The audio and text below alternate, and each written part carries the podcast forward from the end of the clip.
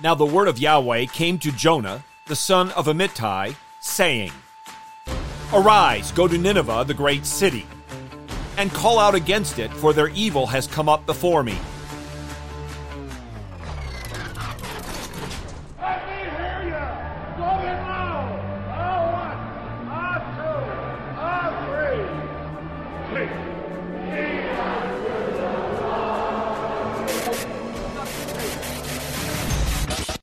Welcome to In the Bullpen Up and Ready, a ministry of developing contenders. The call has come.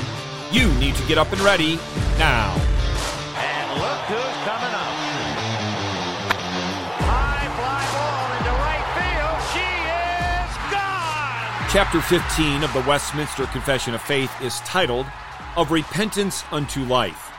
Here are some of the words from that chapter.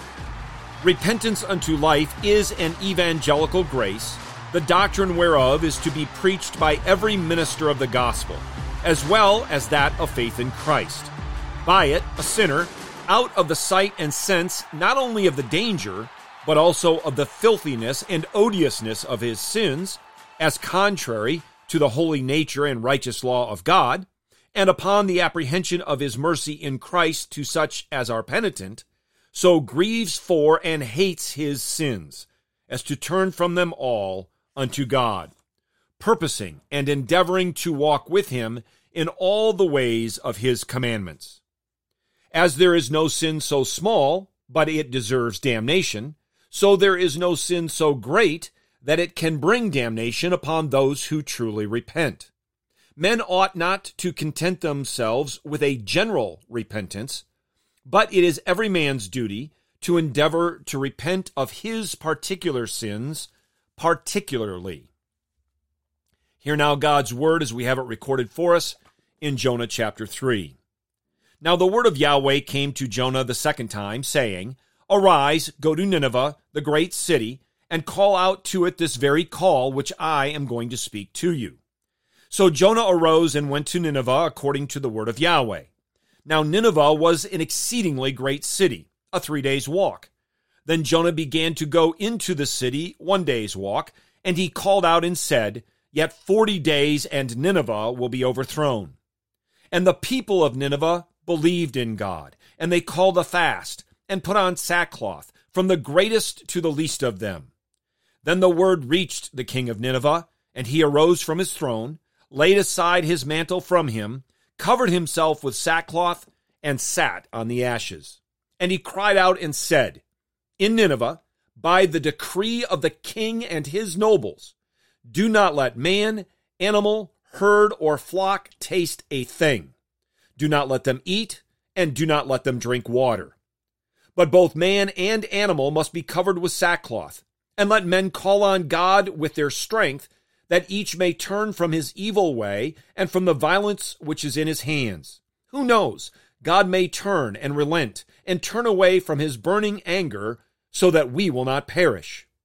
Then God saw their works, that they turned from their evil way. So God relented concerning the evil which he had spoken he would bring upon them.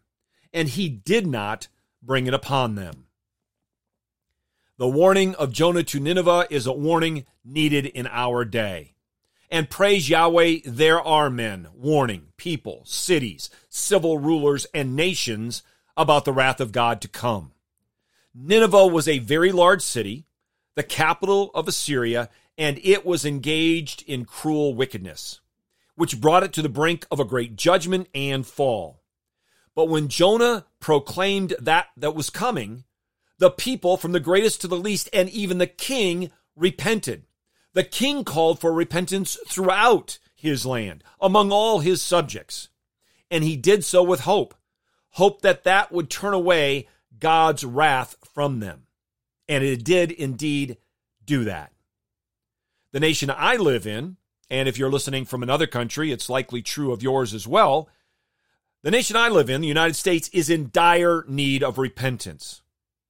We should desire for faithful ministers to call us to repentance, but also for our civil leaders to be like the king of Nineveh and join in with that call. We, both individually and collectively, need Holy Spirit wrought repentance, a repentance evidenced in turning from our evil ways and engaging in good works. We know Yahweh has fixed a day in which he will judge the living and the dead, a judgment in righteousness, a judgment through a man whom he appointed, King Jesus. What we don't know is how long will the Lord remain patient and long suffering with us now. Our evil is great. We despise the only true God, Father, Son, and Holy Spirit. We have rejected his word.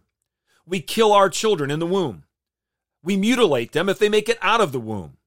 We engage in and encourage and celebrate all kinds of sexual debauchery.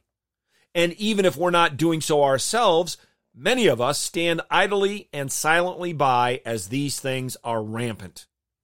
We need the evangelical grace of repentance unto life.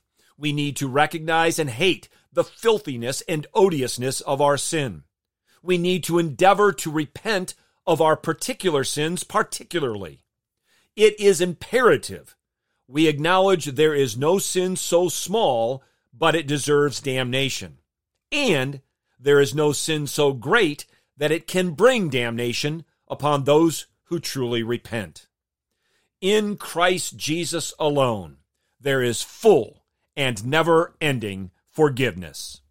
Get your eyes up, fixed on Jesus, the author and perfecter of faith, and be ready to deny yourself, take up your cross, and follow him.